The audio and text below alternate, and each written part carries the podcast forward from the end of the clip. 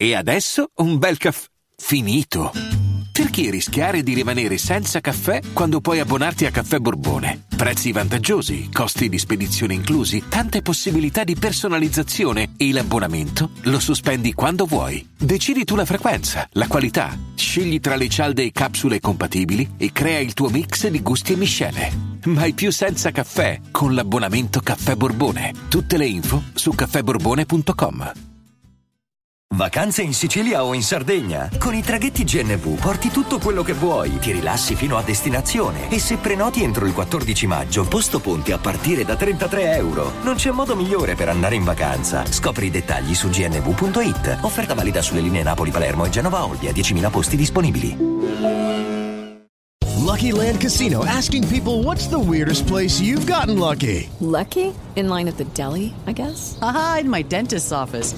More than once, actually. Do I have to say? Yes, you do. In the car before my kids' PTA meeting. Really? Yes. Excuse me, what's the weirdest place you've gotten lucky? I never win and tell. Well, there you have it. You can get lucky anywhere playing at LuckyLandSlots.com. Play for free right now. Are you feeling lucky? No purchase necessary. Void where prohibited by law. 18 plus. Terms and conditions apply. See website for details. With Lucky Land slots, you can get lucky just about anywhere. Dearly beloved, we are gathered here today to. Has anyone seen the bride and groom? Sorry, sorry, we're here. We were getting lucky in the limo and we lost track of time. No, Lucky Land Casino, with cash prizes that add up quicker than a guest registry. In that case, I pronounce you lucky. Play for free at LuckyLandSlots.com. Daily bonuses are waiting. No purchase necessary. Void where prohibited by law. 18 plus. Terms and conditions apply. See website for details. Una vacanza in montagna, un incontro inquietante ed un'esperienza che cambierà un uomo per sempre. Benvenuti a Direful Tales. Questo è il caso di Bell Canyon.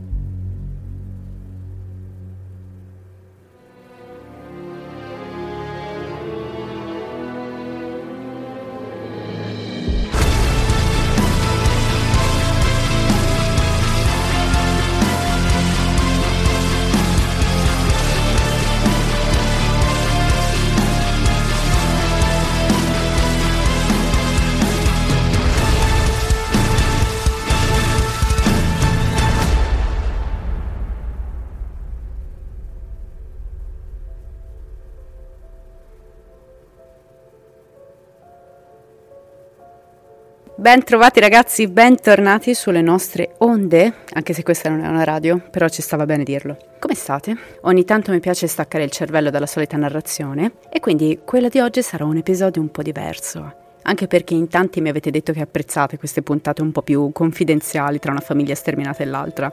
E quindi in attesa di Chilling Summer, perché vi ricordo che Chilling Summer, gli episodi dedicati alle vostre esperienze, torna come ogni anno ad agosto, voglio raccontarvi qualcosa. Ho letto la storia di questo tizio su internet, l'ho letta per caso e vi giuro ho pensato subito a voi, non posso assolutamente non raccontarvela. Anche perché il periodo è proprio perfetto. È arrivato luglio, si comincia ad andare in vacanza, a cercare il fresco, chi va al mare, chi va in montagna e chi sceglie il campeggio. Adoro il campeggio, ma cioè proprio di brutto. Io il campeggio lo amo e magari sono in minoranza qui, però la cosa che amo di più è lo stare a contatto con la natura ovviamente, ma anche la possibilità di sedersi fuori dalle tende intorno a un fuoco, magari con degli amici o le persone care, e raccontare delle storie. E se sono storie di paura, ovviamente, ancora meglio. E allora facciamo così. Giochiamo. Immaginiamo. Dai, giocate con me, anche se vi fa schifo il campeggio. ok? Chiudete gli occhi. Siamo in mezzo a un bosco. Ormai è tramontato il sole, ma si sta bene, non fa freddo. Abbiamo acceso un piccolo fuoco perché volevamo fare i finti americani e arrostire il marshmallow, ma abbiamo fallito e i mezzi sono bruciati. Gli altri si sono sciolti direttamente nelle fiamme. Così ora ci stiamo consolando con un po' di birra e schifezze varie direttamente dal sacchetto. Dietro di noi ci sono le nostre tende. Chi ha portato la due secondi, chi invece ha voluto essere vintage ha portato quella trovata nel garage del padre. I più esperti hanno il tarp, ma va bene lo stesso. Qualcuno si lamenta che non abbiamo una chitarra ed è un po' ridicolo visto che siamo qua tutti insieme. Ci troviamo nell'unico punto illuminato del bosco. Oltre ai nostri alloggi c'è solo il buio. Il buio affascinante e terrificante del bosco. Ogni tanto un ramo si spezza, un grido strano, forse un uccello, chi dice un gufo, chi un barbagianni e si dibatte. Poi si fa un momento di silenzio. Ascoltiamo i grilli, il vento, lo scoppiettare delle fiamme e poi inizio a raccontare. È il 2018 quando Mike, un ragazzo di 30 anni originario dello stato di Washington, decide che è giunto il momento di staccare dal suo lavoro stressante e prendere qualche giorno di meritata vacanza. Mike ha una vita frenetica, viaggia moltissimo per lavoro, sempre costretto a correre a destra e a sinistra, da uffici a clienti a riunioni, a business hotel con colazioni scadenti e fatte di fretta e furia. La sua passione è la montagna non c'è niente al mondo come campeggiare in mezzo al bosco, lontano dalla città, solo con gli alberi e l'aria buona.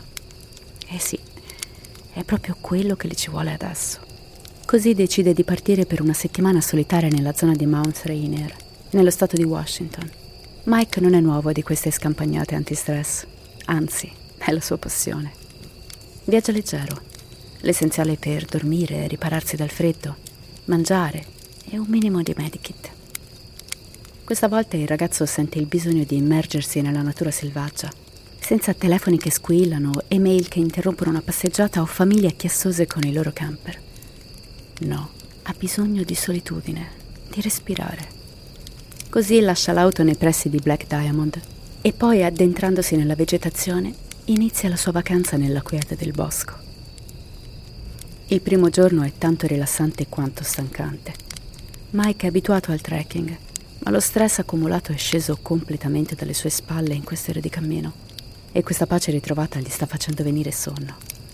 Poco male. Sta camminando da questa mattina. Il sole sta calando ed è giunto il momento di trovare un posto dove fare la tana e accamparsi per la notte.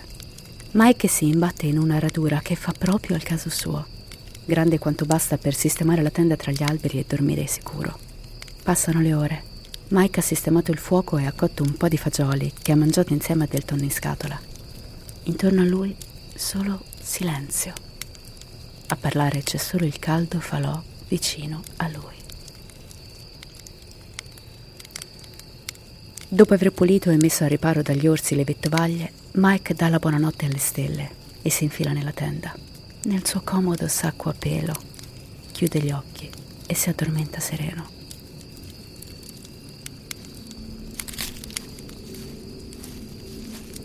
Ma, ma, ma che cos'è? Mike viene svegliato da alcuni rumori provenienti dall'esterno della tenda. Sono strani. Forse sono animali. Forse. forse solo uno. Ma si sta muovendo proprio lì, fuori, a pochissimi passi da dove è sdraiato il ragazzo. Ma il rumore sembra costante. Forse un puma prego fa che non sia un puma. Così, lentamente, Mike si volta in direzione dell'apertura della tenda, cercando di fare meno rumore possibile. Apre il sacco a pelo, toglie una gamba, poi l'altra. Si allunga verso la zippa interna dell'apertura della tenda e sempre facendo attenzione la apre appena, il tanto che basta per sbirciare fuori. Ma invece di un animale, Ciò che Mike si trova di fronte lo sconvolge. C'è un uomo seduto davanti al piccolo fuoco ormai spento. È seduto con le mani sulle ginocchia, la testa rivolta verso il basso ad osservare la cenere che calcia ripetutamente con i piedi. Mike non sa cosa fare. È pietrificato, immobile. Osserva attraverso la piccola fessura quando all'improvviso lo sconosciuto alza lo sguardo verso di lui e lo guarda dritto in faccia. Sgrana gli occhi e in un attimo si alza e corre via nell'oscurità. Mike è semplicemente sotto shock. Non ha idea di come reagire a questa situazione. Sta accadendo tutto così in fretta. apre velocemente la tenda, salta fuori e illumina la foresta a destra e a sinistra in cerca dell'uomo. Ma chi è quest'uomo? Sono nel bel mezzo del nulla, nell'entroterra dello stato di Washington. Quanto tempo è rimasto seduto lì fuori? Cosa vuole? Le domande si accavallano nella sua mente senza trovare risposta. Il respiro è corto. Ok, adesso guarderò attorno e vedrò la sua torcia da qualche parte. Vedrò la sua tenda. Forse si è sistemato qui vicino. Ma Mike è nel buio più totale. Guarda attraverso tutti gli alberi alla ricerca di qualsiasi fonte di luce. Ma non ce n'è. Non c'è un fuoco, né una torcia. Non c'è nulla. Solo silenzio e buio. Mike percepisce un brivido che gli corre lungo la schiena. Rientra velocemente nella tenda e controlla immediatamente di avere il suo fidato coltello con sé nello zaino. Passano i minuti. Il ragazzo resta in ascolto, ma non si muove una foglia là fuori. Eppure, nel bel mezzo del nulla un tizio ha trovato il suo accampamento e si è seduto davanti a un fuoco spento. Ma che senso ha? Mike tenta di restare vigile, ma dopo un po' la stanchezza prende il sopravvento ed infine crolla addormentato. Dopo una notte decisamente inquieta, il sole finalmente appare da dietro le montagne, immergendo gli alberi nell'oro dell'alba. La luce che filtra dal tessuto della tenda è come un sorso d'acqua fresca per Mike. Il fatto che sia giorno lo fa sentire molto sollevato. Smonta il suo accampamento e ricomincia la sua camminata nel bosco. Tra un passo e l'altro, Mike inizia a rispondere con razionalità a tutte quelle domande tenute in sospeso dalla notte prima. Sì, in effetti è molto strano che uno sconosciuto si sia seduto nel bel mezzo del suo accampamento al buio. Ma sicuramente Mike non è l'unico a fare esplorazione e campeggio in quelle zone, seppur remote. Forse semplicemente è capitato. Il tizio probabilmente era ubriaco e ha confuso il suo accampamento per il proprio e quando ha visto Mike ha realizzato la cosa e, ed è fuggito. Esatto, è fuggito. Se avesse voluto farmi male quasi certamente mi avrebbe affrontato. Invece è sembrato sorpreso quando i nostri sguardi si sono incrociati e poi è scappato come il vento. Deve aver avuto più paura di me. Magari è un tizio che vive in una delle ultime case prima del bosco e che è abituato a vagare ubriaco. Sì, è assurdo, ma in fondo la gente che vive isolata nei luoghi remoti non è mai completamente a posto. Ma sì, dai, mi ha fatto prendere un infarto, ma alla fine è solo una storia buffa. La racconterò agli amici. Mike non ha un percorso pianificato. Si lascia guidare dal suo GPS. Esplora il bosco a destra e a sinistra senza preoccuparsi di seguire una linea dritta. Fa quello che desidera. Ed è proprio quella la libertà di cui ha bisogno. Al termine del secondo giorno ha percorso 35 km tra i boschi. È stremato, ma felice. Era tanto che desiderava un momento tutto per sé Inizia a scendere la sera. È il momento di trovare il posto perfetto dove accamparsi. Mike cammina ancora un po' prima di arrivare a una radura abbastanza al riparo dal vento. È perfetta. Mette su la tenda, accende il fuoco e tira fuori dallo zaino le sue scatolette. Che pace. Mike mangia con gusto. È affamato vista la giornata di cammino. Il fuoco danza raccontandogli di vecchi pionieri e fate. Ad un tratto, dietro di lui, avverte il rumore di alcune fronde che si spostano. Mike si volta a guardare, ma non vede né sente nulla. Hm. Sicuramente qualche animale attratto dal profumo della cena. Il ragazzo torna a concentrarsi sul suo piatto, ma poco dopo un altro fruscio e questa volta non riesce a non pensare che ci sia chiaramente qualcosa dietro di lui che si muove. Così si alza, si gira, rimanendo immobile ad ascoltare. Mike attende. Ora sicuramente un cervo spunterà dai cespugli. Silenzio. Solo il rumore del fuoco. E poi... Sai come arrivare a Bell Canyon? Una voce maschile, profonda, esce dall'oscurità. Il cuore di Mike salta a un battito. Non sarà mica l'uomo che ho visto due giorni fa. Non può essere perché sono in mezzo al nulla, non ho visto altri escursionisti. Che mi abbia seguito? Cristo, questo ha la capacità di arrivare di soppiatto. Che cosa vuole? Ho passato gli ultimi due giorni a camminare in direzioni casuali per chilometri, deve avermi seguito per forza.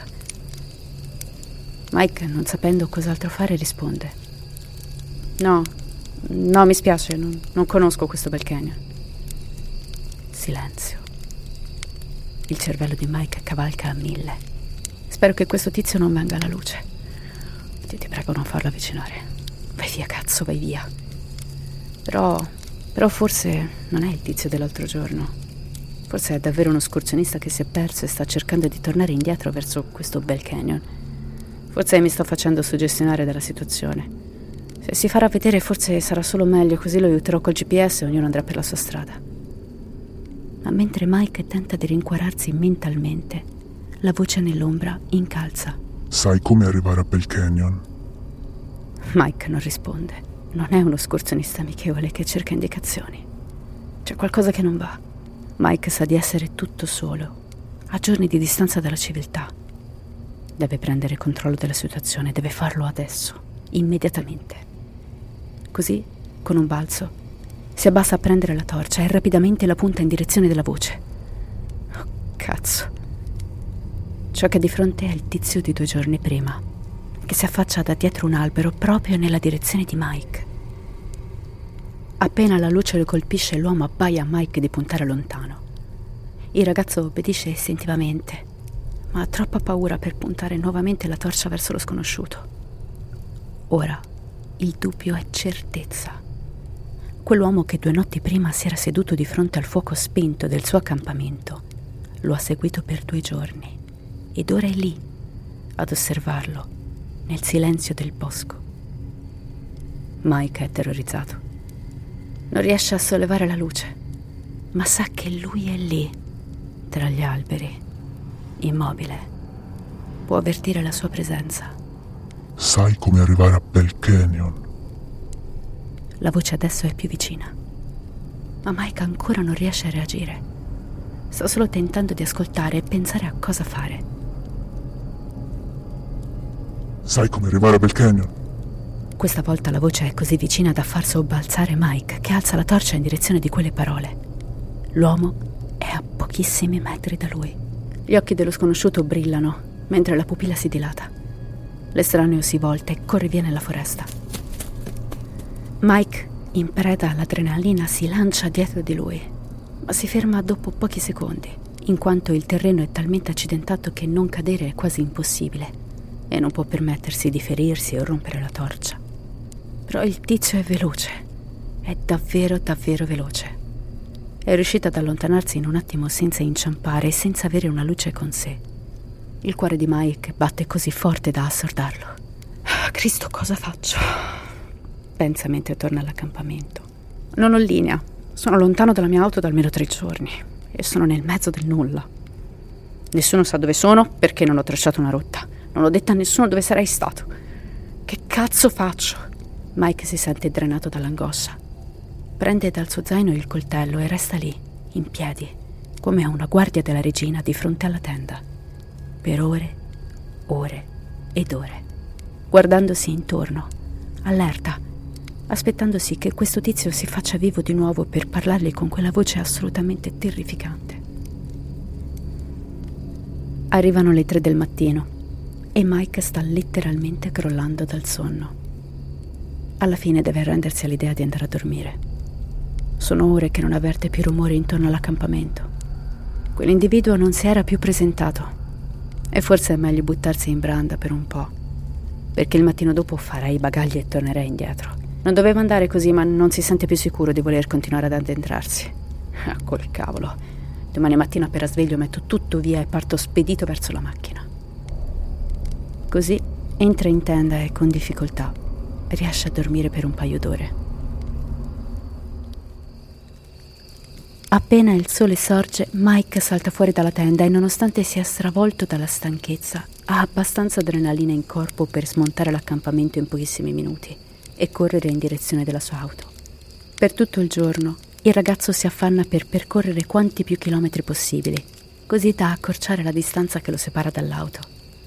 E mentre cammina, non può fare a meno di voltarsi costantemente per controllare di non essere seguito. Ha il terrore di intravedere tra gli alberi quel tizio, perché è certo ormai. Lo sconosciuto lo ha seguito per tre giorni, quindi sicuramente ce l'ha alle calcagna. Anche adesso. Durante la giornata Mike non può fare a meno di sentirsi osservato. E quando il sole inizia a tramontare, l'angoscia nel suo cuore lo travolge come un'onda altissima. Il ragazzo sa di doversi nuovamente accampare e l'idea lo distrugge. Trova l'ennesima radura tra gli alberi e lì, tremando, monta nuovamente la tenda. Mike è mentalmente esausto. Anche il corpo è provato dopo così tante ore di corsa e camminata veloce. La stanchezza lo fa crollare addormentato quasi istantaneamente. Ma alle tre avverte dei rumori appena fuori dalla sua tenda.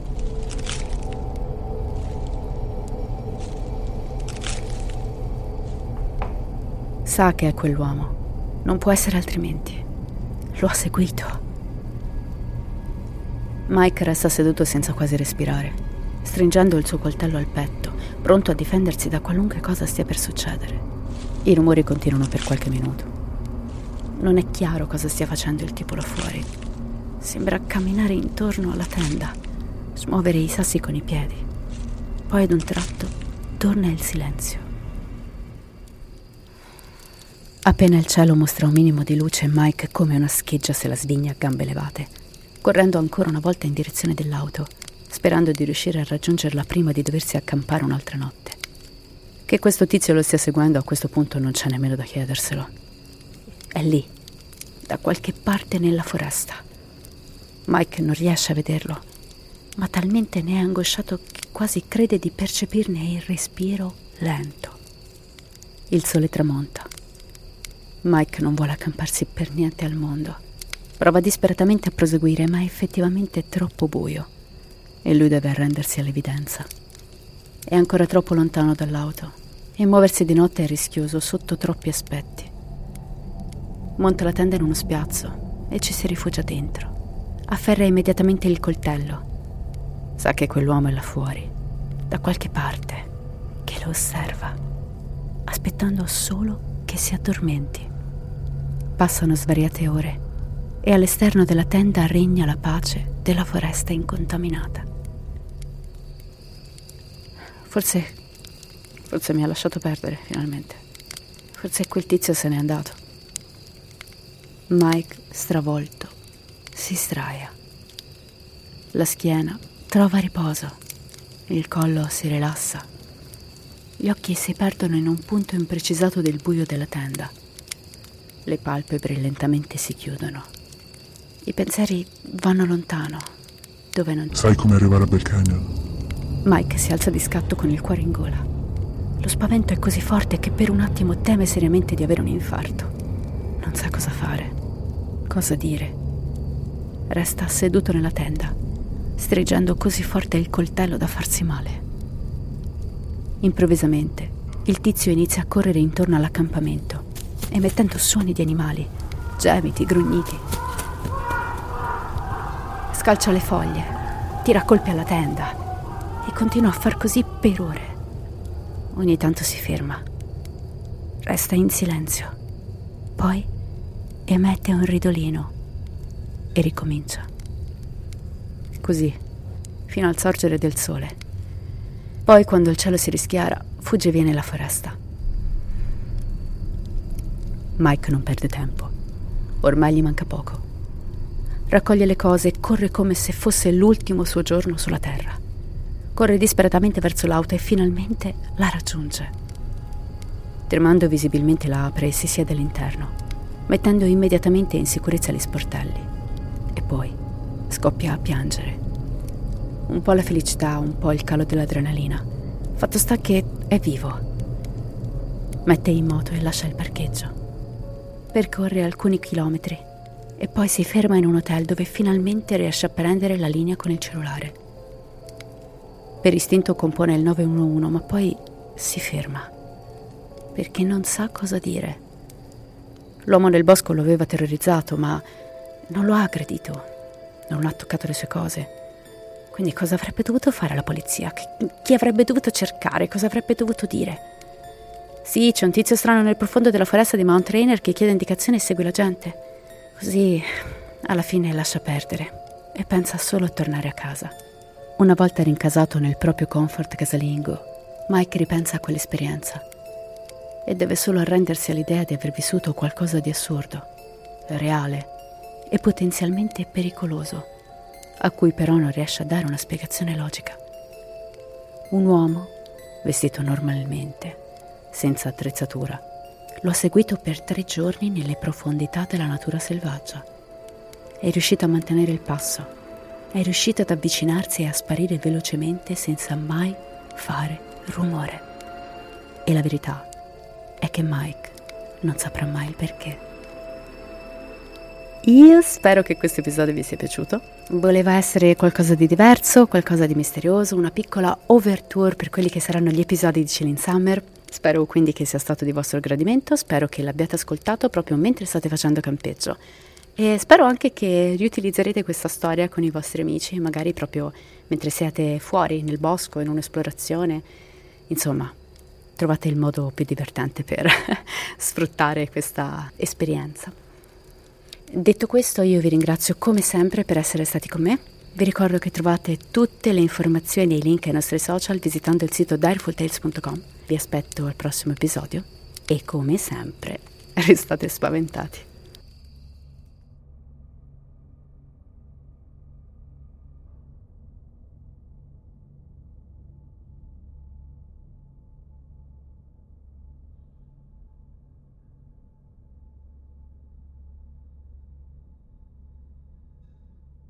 I'm Sandra, and I'm just the professional your small business was looking for. But you didn't hire me because you didn't use LinkedIn jobs. LinkedIn has professionals you can't find anywhere else, including those who aren't actively looking for a new job but might be open to the perfect role, like me.